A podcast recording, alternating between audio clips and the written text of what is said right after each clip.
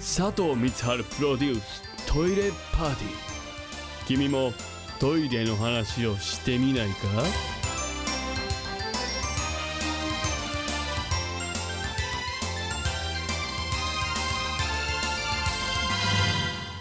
佐藤光でございます、えーメールをいただいています、えー毎週楽しく拝聴させていただいておりますと。先日の放送で男性の、えーショーの際の座りションのお話が出ておりましたが我が家でも便座論争が勃発しております。私はショーを施す際には便座に飛沫がかからないよう便座を上げて用を足すと、えー最近この行為に対しての指導が入っています、えー娘8歳4歳が2人おり夜などに子供がトイレに行く際便座を上げたままだと寝ぼけて便器にはまってしまうので座りションを推奨されていますと。あなるほど。衛生的に見ても座りションがベストなんでしょうかという。なるほど。ラジオネームミサリカさんからのね質問ですけれども。確かにですねあのーまあ立ってすることでまあこういう形で便座を上げたままで次の人が知らずにね、まあ、夜中こう来た時にこれ娘さんですか？この場合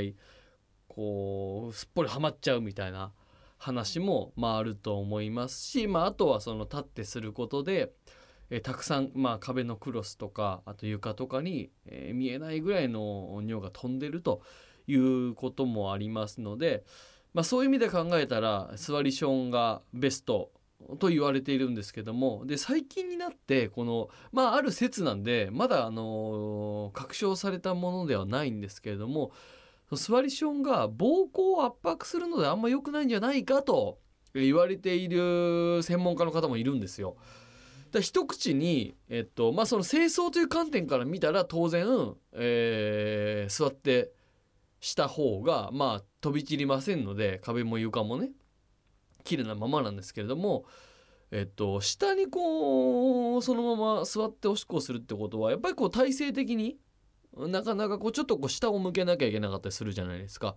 でそこでちょっと膀胱に負担がかかってるんじゃないかという、えっと、説もあるのでこう一概にどっちがいいとも、えー、何とも言えないんですけども、えーまあ、衛生的にその清掃の楽さとかで考えたらやはり座ってする方が僕はいいんじゃないかなと思っておりますがもうちょっと体勢的に苦しいようであればちょっと気をつけてもらえたらなと思います。ねやっぱ理想は小便器を家の中にもう一機置くっていうことですかね。言っちゃうと。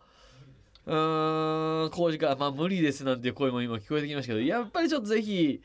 そうもう一機トイレを、えー、ミサリカさんね作っていただくという形で、えー、ズバリ解決できたんじゃないでしょうか。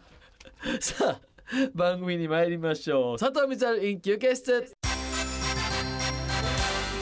佐藤光晴プロデューストイレパーティー。